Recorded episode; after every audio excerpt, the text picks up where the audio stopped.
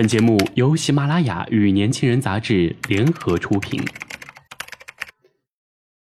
年轻是一次最有收获的阅读，我们的态度不在成功学的书单里。年轻人，年轻人 FM，让你杀死那个无聊的自己。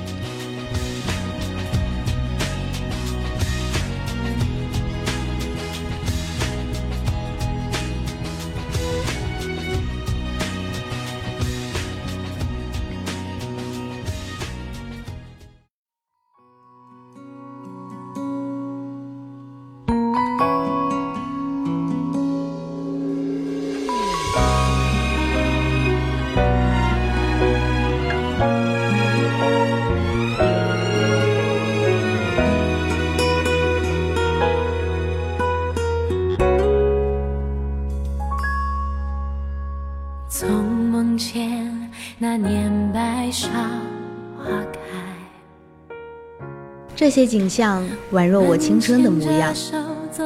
斯威士兰很美，更像我想象中的非洲。电影画面里的那种树冠，远方的橙红黄昏，路上常见的山羊、牛群，都在平和地吃着草。羊轻轻地叫着。巨大的仙人掌，厚肉叶上长出彩色花瓣。有些树只剩下枯枝的样貌，没有一片绿叶。但是却开着鲜艳无比的红花，每一朵红花都像是一种隐喻，在快要干枯的土地上，仍站着想要活下去的每一个生命。我们一群人团体行动，好几次我都很想踩住刹车，奔向路边拍摄从未见过的奇花异草，但这并不是我们来的目的，于是只好继续在未曾停止过的颠簸旅行车上，用力的。用心去感受这片美景。前方的车扬起无数沙尘，想必我们的车也是吧？在沙尘中隐约可见路人的轮廓，大半都是孩子。两个孩子一大一小，一前一后，总是在向我们招手。有一次车停下来，我们走到路边，孩子们放下刚刚挥舞的手，惊讶好奇地看着我们，也不知道他们想的是什么。没有抗拒，也没有喜悦，就只是看着我们越走越近，等待事情发生。我拿出手中的糖，一人给了两颗，他们露出了开心的表情，陌生的笑容在堆满灰尘的脸上笑了。我松了一口气。每次看到在草原上徒步走远的人，我都在想，他们从哪里来？这里就是他们的家。从草丛里钻出来的不是牛羊驴子，是母亲背着一个幼小的孩子。他们要去哪里？走了多远了呢？黑夜来临，没有了日光，漫长的夜要怎么辨别方向？颜色明显浑浊的孩子显然已经病了，提不起劲儿和大家一起。我心里想的是，谁能带他去看医生？而更真实的想法是，他还能活多久？他们的纯真善良让我想着，他们的神回到身边了吗？但他们仍感激自己的幸运，活着并且有人关心。很高兴他们的眼神里没有怨恨，怨恨人们的施舍，而是珍惜的用双手接过一颗糖果。我也应该用双手拥抱他们的感恩。我们的爱还会回来吗？希望多下一点雨。给这土地丰美的食物、甘甜的清水一点生存的希望，让他们继续唱着农夫之歌、生命之歌、赞美之歌。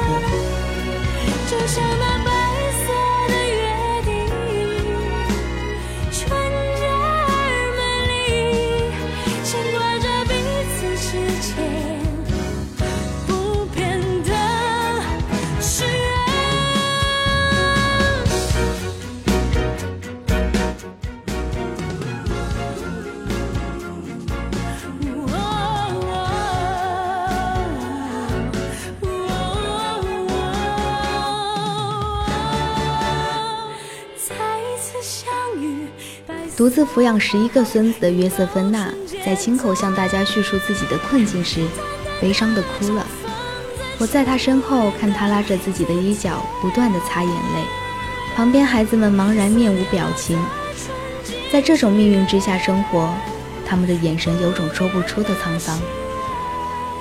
约瑟芬娜的儿女若不是在外地工作，不再返家，就是因病去世。因为干旱，整个田地荒芜，只能种出很贫瘠的玉米。在地上看到的玉米，大概是台湾常见玉米的一半不到。也许是饿坏了，当我拿出糖果的时候，他竟然大喊“哈利路亚”。他先是津津有味地吃起棒棒糖。当我握起他的手的时候，他小心翼翼地把还没吃完的糖塞在他的腰带缝里。